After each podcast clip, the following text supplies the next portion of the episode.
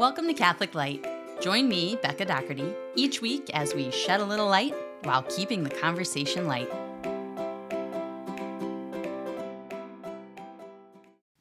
Hi, and welcome back to Catholic Light. Thanks for joining me this week as we read Catechism of the Catholic Church, paragraphs 120 through 155. If you would like to skip to the second half of the episode, please take a look at the episode notes, and I'll note the approximate minute mark where I start the commentary. We begin with paragraph 120, the canon of Scripture. It was by the apostolic tradition that the Church discerned which writings are to be included in the list of the sacred books. This complete list is called the canon of Scripture. It includes 46 books for the Old Testament, 45 if we count Jeremiah and Lamentations as one, and 27 for the New.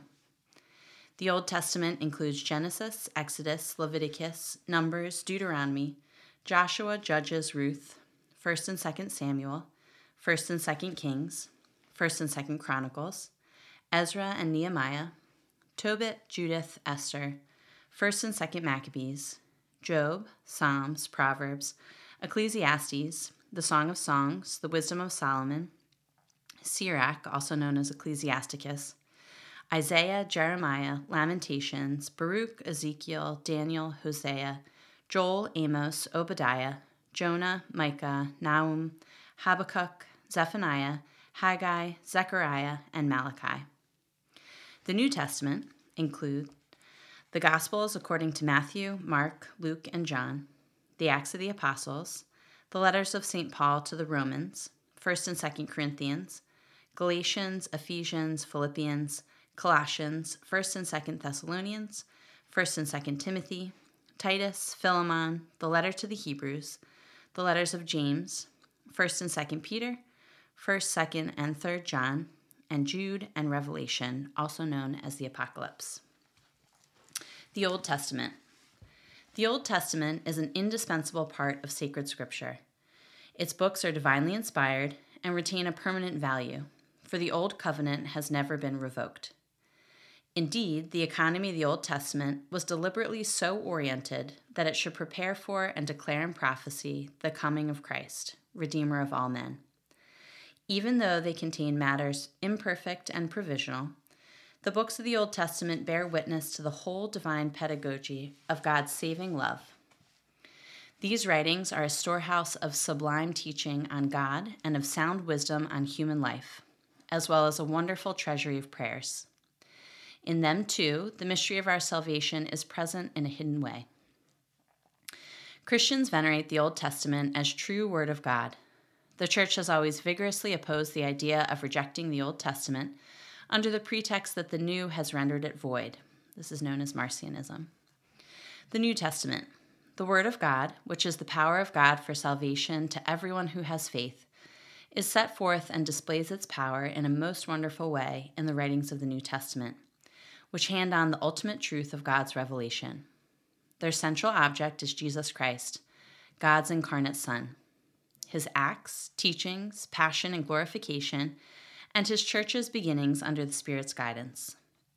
The Gospels are the heart of all the Scriptures because they are our principal source for the life and teaching of the incarnate Word, our Savior. We can distinguish three stages in the formation of the Gospels. First, the life and teaching of Jesus. The Church holds firmly that the four Gospels, whose historicity she unhesitatingly affirms, faithfully hand on what Jesus, the Son of God, while he lived among men, really did and taught for their eternal salvation, until the day when he was taken up. Second, the oral tradition. For after the ascension of the Lord, the apostles handed on to their hearers what he had said and done, but with that fuller understanding which they, instructed by the glorious events of Christ, and enlightened by the Spirit of truth, now enjoyed. Third, the written Gospels. The sacred authors, in writing the four Gospels, selected certain of the many elements which had been handed on, either orally or already in written form. Others they synthesized or explained with an eye to the situation of the churches, while sustaining the form of preaching, but always in such a fashion that they have told us the honest truth about Jesus. The fourfold gospel holds a unique place in the church, as is evident both in the veneration which the liturgy accords it and in the surpassing attraction it has exercised on the saints at all times. There is no doctrine which could be better, more precious and more splendid than the text of the gospel. Behold and retain what our Lord and Master, Christ, has taught by his words and accomplished by his deeds. But above all, it's the Gospels that occupy my mind when I'm at prayer. My poor soul has so many needs, and yet this is the one thing needful. I'm always finding fresh lights there, hidden and enthralling meanings.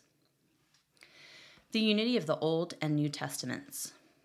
The Church, as early as apostolic times, and then constantly in her tradition, has illuminated the unity of the divine plan in the two testaments through typology which discerns in God's works of the Old Covenant prefigurations of what he accomplished in the fullness of time in the person of his incarnate Son. Christians therefore read the Old Testament in the light of Christ crucified and risen. Such typological reading discloses the inexhaustible content of the Old Testament, but it must not make us forget that the Old Testament retains its own intrinsic value as revelation reaffirmed by our Lord Himself. Besides, the New Testament has to be read in the light of the Old. Early Christian catechesis made constant use of the Old Testament. As an old saying put it, the New Testament lies hidden in the Old, and the Old Testament is unveiled in the New. Typology indicates the dynamic movement toward the fulfillment of the divine plan, when God will be everything to everyone. Nor do the calling of the patriarchs and the exodus from Egypt, for example, lose their own value in God's plan from the mere fact that they were intermediate stages. Sacred Scripture in the life of the Church. And such is the force and power of the Word of God that it can serve the Church as her support and vigor, and the children of the Church as strength for their faith, food for the soul, and a pure and lasting font of spiritual life. Hence, access to sacred Scripture ought to be open wide to the Christian faithful. Therefore, the study of the sacred page should be the very soul of sacred theology. The ministry of the Word, too, pastoral preaching, catechetics, and all forms of Christian instruction, among which the liturgical homily should hold pride of place, is healthily nourished and thrives in holiness through the Word of Scripture. The Church forcefully and specifically exhorts all the Christian faithful to learn the surpassing knowledge of Jesus Christ by frequent reading of the divine Scriptures Ignorance of the Scriptures is ignorance of Christ. In brief, all sacred Scripture is but one book, and this one book is Christ, because all divine Scripture speaks of Christ, and all divine Scripture is fulfilled in Christ. The sacred Scriptures contain the Word of God, and because they are inspired, they are truly the Word of God. God is the author of sacred Scripture because He inspired its human authors. He acts in them and by means of them. He thus gives assurance that their writings teach without error his saving truth.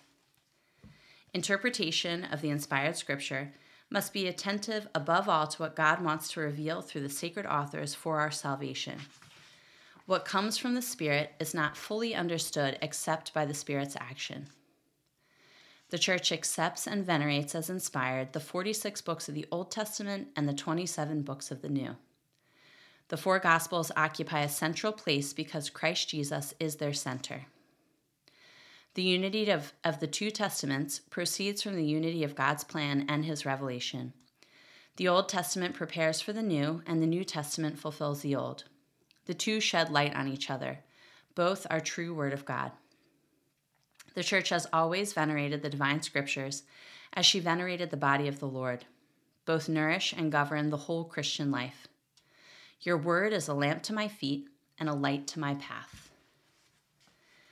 Chapter 3 Man's Response to God.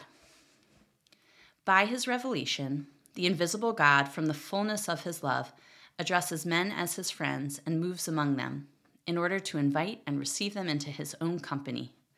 The adequate response to this invitation is faith. By faith, man completely submits his will, excuse me, his intellect and his will to God with his whole being, man gives his assent to God, the revealer. Sacred scripture calls this human response to God, the author of Revelation, the obedience of faith. Article 1 I believe. The obedience of faith. To obey, from the Latin ob audire, to hear or listen to. In faith is to submit freely to the word that has been heard, because its truth is guaranteed by God, who is truth itself. Abraham is the model of such obedience offered us by the sacred scripture. The Virgin Mary is its most perfect embodiment. Abraham, father of all who believe. The letter to the Hebrews, in its great eulogy of the faith of Israel's ancestors, lays special emphasis on Abraham's faith. By faith, Abraham obeyed when he was called to go out to a place which he was to receive as an inheritance. And he went out not knowing where he was to go. By faith, he lived as a stranger and pilgrim in the promised land. By faith, Sarah was given to conceive the son of the promise. And by faith, Abraham offered his only son in sacrifice. Abraham thus fulfills the definition of faith in Hebrews 11:1. Faith is the assurance of things hoped for, the conviction of things not seen. Abraham believed God, and it was reckoned to him as righteousness. Because he was strong in his faith, Abraham became the father of all who believe. The Old Testament is rich in witnesses to this faith. The letter to the Hebrews proclaims its eulogy of the exemplary faith of the ancestors who received divine approval. Yet God had foreseen something better for us the grace of believing in his Son Jesus, the pioneer and perfecter of our faith. Mary, blessed is she who believed. The Virgin Mary most perfectly embodies the obedience of faith. By faith, Mary welcomes the tidings and promise brought by the angel Gabriel, believing that with God nothing will be impossible, and so giving her assent. Behold, I am the handmaid of the Lord. Let it be done to me according to your word. Elizabeth greeted her. Blessed is she who believed that there would be a fulfillment of what was spoken to her from the Lord. It is for this faith that all generations have called Mary blessed. Throughout her life and until her last ordeal, when Jesus, her son, died on the cross, Mary's faith never wavered. She never ceased to believe in the fulfillment of God's word, and so the church venerates in Mary the purest realization of faith. I know whom I have believed, to believe in God alone. Faith is first of all a personal adherence of man to God. At the same time and inseparably, it is a free assent to the whole truth that God has revealed.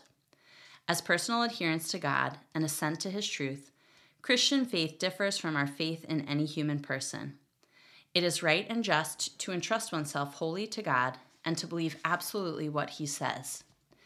It would be futile and false to place such faith in a creature. To believe in Jesus Christ, the Son of God. For a Christian, believing in God cannot be separated from believing in the one He sent, His beloved Son, in whom the Father is well pleased. God tells us to listen to him. The Lord himself said to his disciples, Believe in God, believe also in me. We can believe in Jesus Christ because he is himself God, the Word made flesh. No one has ever seen God, the only Son, who is in the bosom of the Father, he has made him known. Because he has seen the Father, Jesus Christ is the only one who knows him and can reveal him. To believe in the Holy Spirit. One cannot believe in Jesus Christ without sharing in his Spirit. It is the Holy Spirit who reveals to men who Jesus is. For no one can say Jesus is Lord except by the Holy Spirit, who searches everything, even the depths of God. No one comprehends the thoughts of God except the Spirit of God. Only God knows God completely. We believe in the Holy Spirit because he is God. The church never ceases to proclaim her faith in one only God Father, Son, and Holy Spirit. The characteristics of faith faith is a grace. When St. Peter confessed that Jesus is the Christ, the Son of the living God, Jesus declared to him that this revelation did not come from flesh and blood, but from my Father who is in heaven. Faith is a gift of God, a supernatural virtue infused by Him. Before this faith can be exercised, man must have the grace of God to move and assist him. He must have the interior helps of the Holy Spirit, who moves the heart and converts it to God, who opens the eyes of the mind and makes it easy for all to accept and believe the truth. Faith is a human act. Believing is possible only by grace and the interior helps of the Holy Spirit. But it is no less true that believing is an authentically human act. Trusting in God and cleaving to the truths He has revealed are contrary neither to human freedom nor to human reason. Even in human relations, it is not contrary to our dignity to believe what other persons tell us about themselves and their intentions or to trust their promises. For example, when a man and a woman marry, to share a communion of life with one another. If this is so, still less is it contrary to our dignity to yield by faith the full submission of intellect and will to God who reveals, and to share in an interior communion with Him. In faith, the human intellect and will cooperate with divine grace. Believing is an act of the intellect assenting to the divine truth by command of the will, moved by God through grace. This brings us to the end of our reading of our catechism selection for today. We'll take a brief break and then discuss how Catholicism is a religion of both and.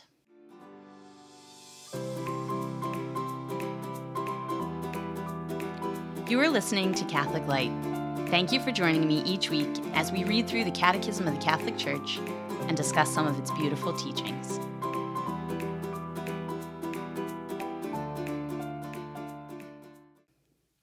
Hi, and welcome back. In my family of origin, I'm the oldest of four now adult children, and there's an eight year space between kids number three and four. So I was 14, my sister 11, and my brother nearly eight when our youngest brother, Matthew, was born. Matthew, the baby of the family, who now stands six feet, eight inches tall.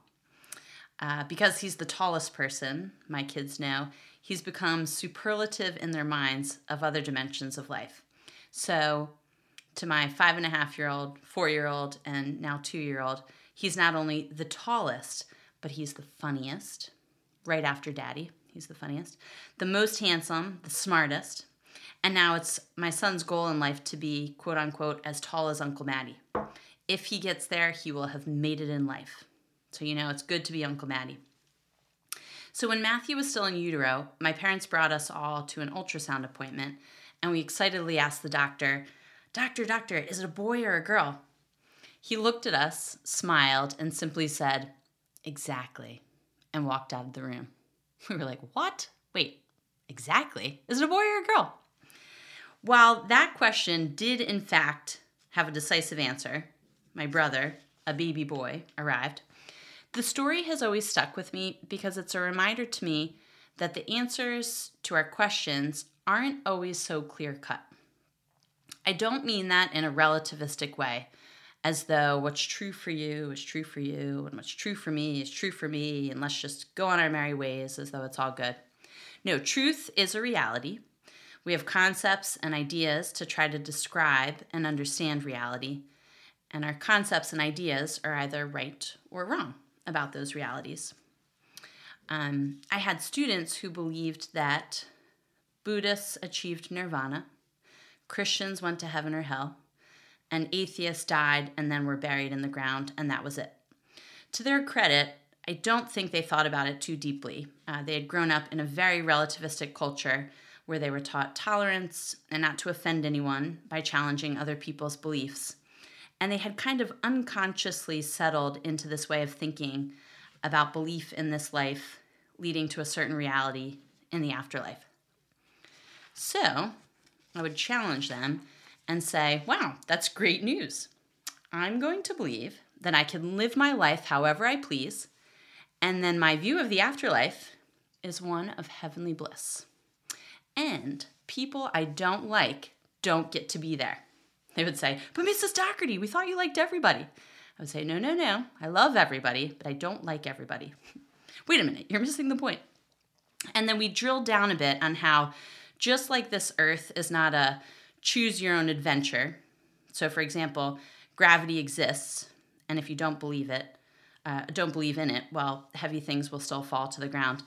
Similarly, the afterlife is a reality, and either Buddhists have a more accurate understanding of it, or the Christian idea of it is more in line with what it's actually like, or atheists are right, and the rest of us are wasting our time.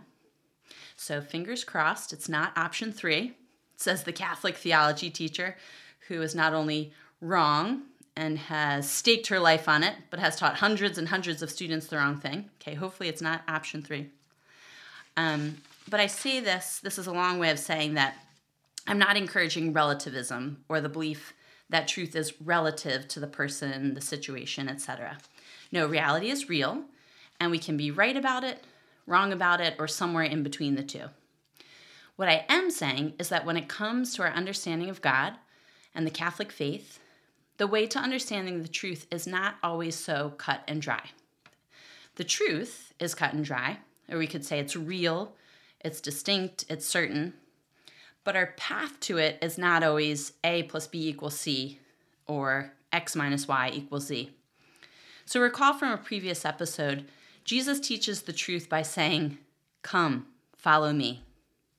He could have laid out the plan for each of his followers from start to finish.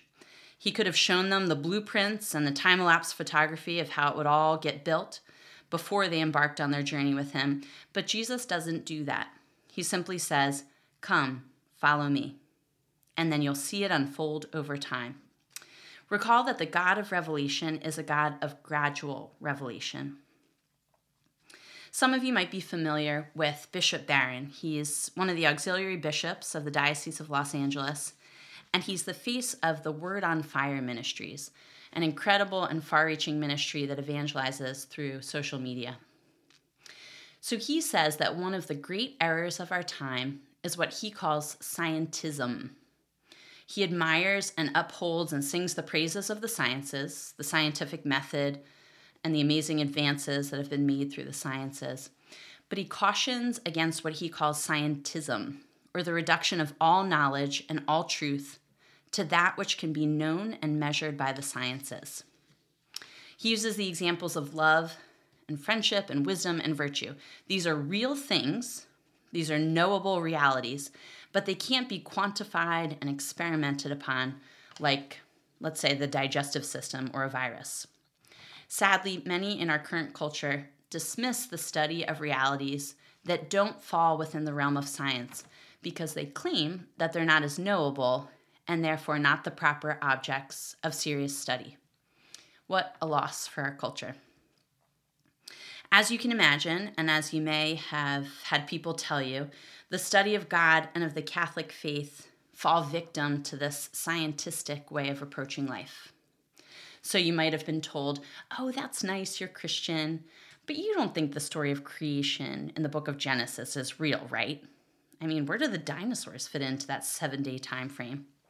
Or something like, that's such a nice story, the multiplication of the loaves and the fishes, but you don't really believe that Jesus took a couple of fish and a few loaves of bread and really multiplied them to feed thousands and thousands of people. I mean, that's scientifically impossible. Or lastly, you might have heard something like, Oh, you're a follower of Jesus. That's such a nice way to live. He was a really wise teacher, a man who really seemed to be a cut above. I'm sorry, what's that? You believe he's God? And that he literally died and then literally rose from the dead? I thought that was like a symbolic story you people used to say something like Jesus' teachings live on.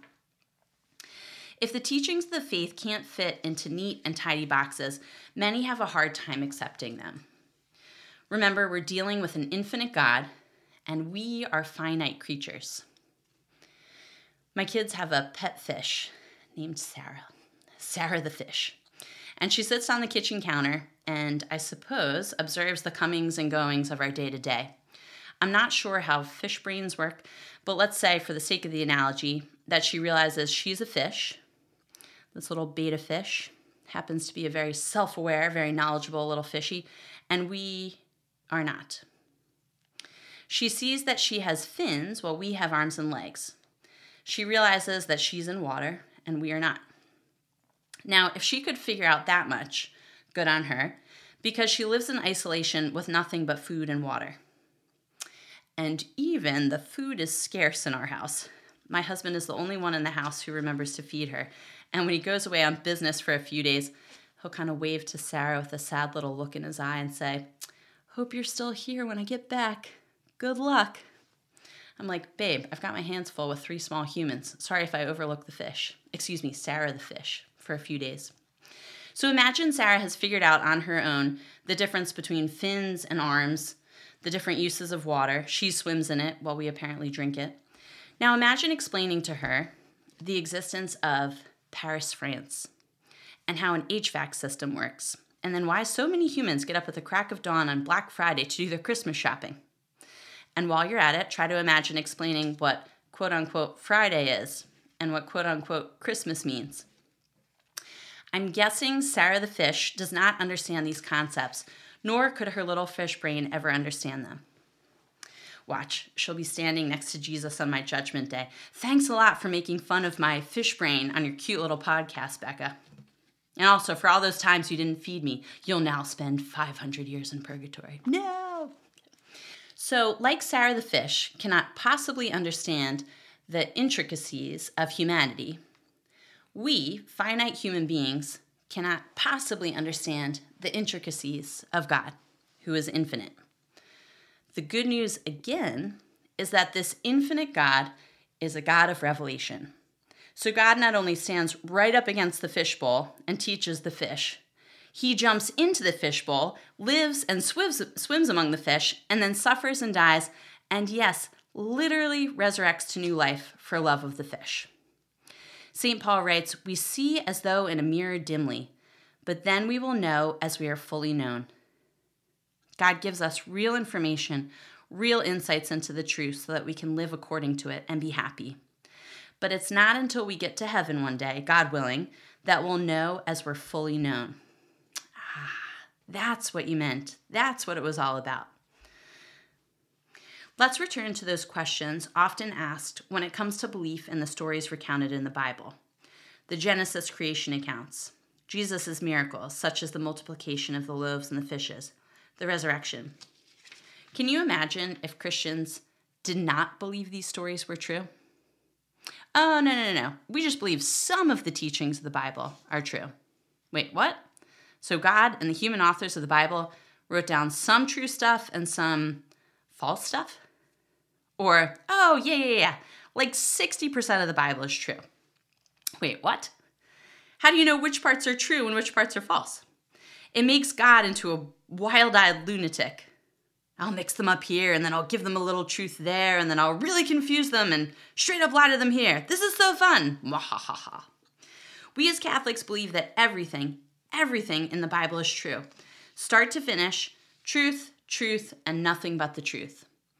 Again, imagine that it's not the case, that everything, even 10%, is not true. What a sham that would be.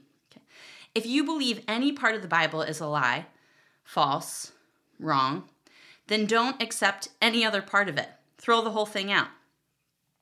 Okay, now cue Sarah the fish standing next to Jesus on my judgment day. And remember when you said to throw the Bible out? That's another 500 years in purgatory for you. Sarah, you sound angry. In reality, why accept parts of the Bible and not the whole when it comes to us as a package deal? Accept the whole because it's all true. The God of Revelation is a truth teller. And here's where we have to take off the blinders of scientism the erroneous view that science and the scientific method are the only objective ways of arriving at knowledge, and understand that the Bible is true, start to finish. But that truth is conveyed in a variety of ways. First, as we read in Catechism of the Catholic Church, paragraph 120, there are 73 books in the Bible, 46 in the Old Testament and 27 in the New Testament. The Bible is more like a library, as it contains ta biblia, which is Greek for the books. These books are written by a variety of authors spanning centuries who, as we read last week in Catechism of the Catholic Church, paragraph 106, made full use of their own faculties and powers while writing. As we read last week in Catechism of the Catholic Church 105, under the inspiration of the Holy Spirit. Here's an instance of the beautiful Catholic both and approach, rather than the either or approach. So, who wrote the Bible? The Holy Spirit or the human authors? Exactly. Wait, what? The answer doesn't seem to be so cut and dry. Paragraph 105 continues Written under the inspiration of the Holy Spirit, they have God as their author. While paragraph 106 asserts it was as true authors that they consigned to writing these books. Second, these various writers, as can be said of the various authors found in a library, write in different genres. So in the Bible, you will find history, allegory, poetry, songs, moral exhortations, hyperbole, and lots more. For just three installments of $9.99, you too could own Ta Biblia. All of these genres, each in their own way, communicate truth. Growing up, I loved reading Aesop's fables. I still refer to The Boy Who Cried Wolf and to The Fox and the Grapes. Maybe because some of those lessons apply to some of my children.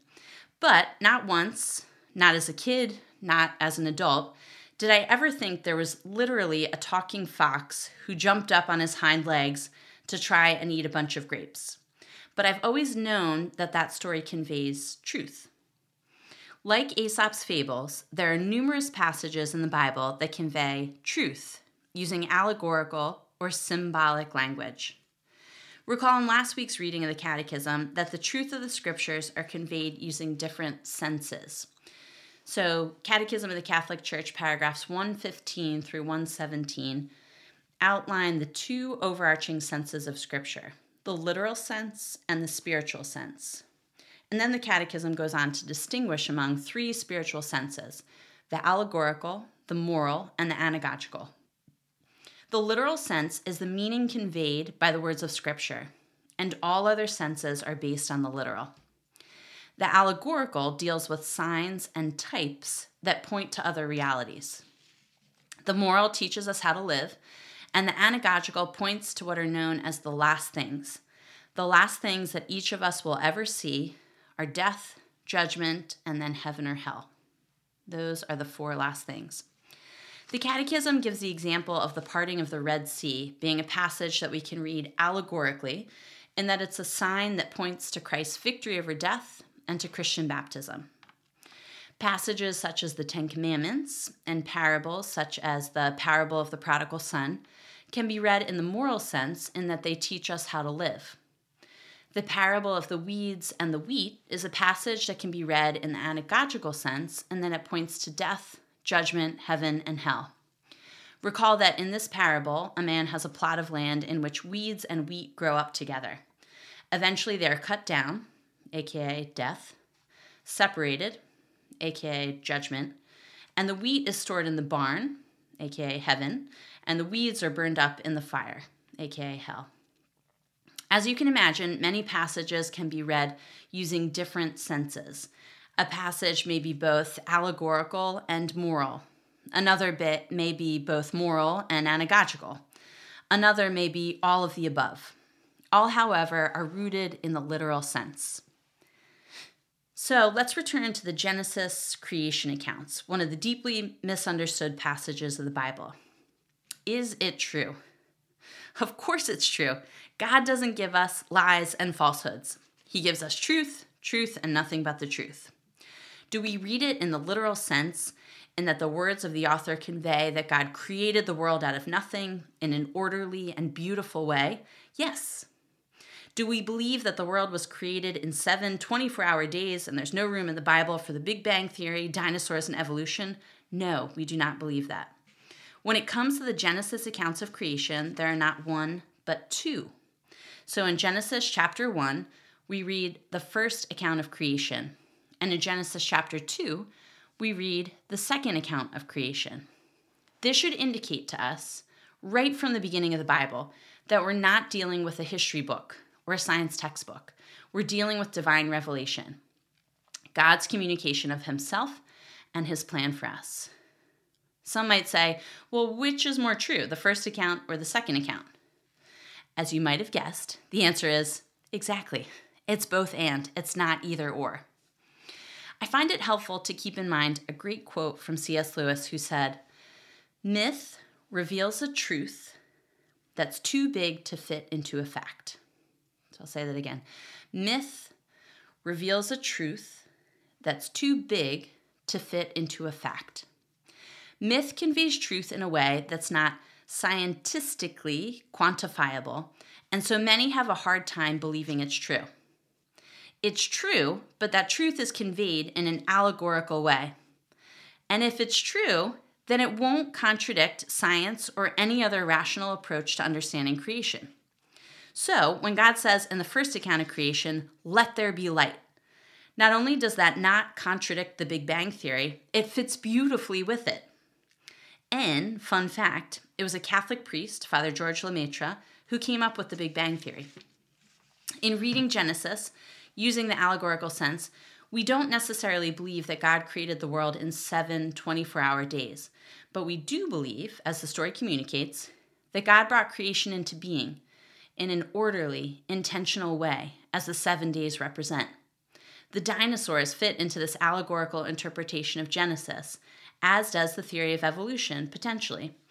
We believe that God infused a rational soul into man and woman, setting them apart from the rest of creation. Whether or not man and woman had evolved from lower life forms before God infused a rational soul into them, we don't know, but the two beliefs, belief in the Genesis creation account and belief in the theory of evolution, are not mutually exclusive. They can both point to the truth. So, if it comes down to the question of faith or reason, the answer is exactly. Wait, what? If truth is true, then it's true all around. And the answer is not either faith or reason, it's both and. We just read in the first half of the episode in Catechism of the Catholic Church, paragraph 154 Believing is possible only by grace and the interior helps of the Holy Spirit. But it is no less true that believing is an authentically human act. Trusting in God and cleaving to the truths He has revealed are contrary neither to human freedom nor human reason. Catechism of the Catholic Church, paragraph 155, goes on to say In faith, the human intellect and will cooperate with divine grace. There's often a misunderstanding of faith that in order to believe in God, one must turn off his or her brain and blindly follow the teachings of the church. This couldn't be further from the truth, and how beautifully the Catechism states it. Believing is an authentically human act, contrary neither to human freedom nor to human reason. So, if you're wondering if God wants you to use your intellect and free will, or to walk by faith, if you've been asked if you believe the Bible is true or if science is real, the answer is exactly. Next week, we'll read Catechism of the Catholic Church, paragraphs 156 through 184. We'll talk about the concept of heresy and how the church works faithfully to hand on divine revelation so that heresy doesn't creep in. We will also talk about St. Nicholas, known to many as Santa Claus, and how he was a hardcore defender of the Catholic faith. He's remembered for having a round little belly that shook when he laughed like a bowl full of jelly. But did you know that he punched a heretic in the face? Stay tuned and see you next week. Thanks for listening. Thanks for joining me this week on Catholic Light. Be sure to like, subscribe, and share this podcast with your family and your friends, and connect with me through Facebook and Instagram. I'll see you next week, and in the meantime, God bless you.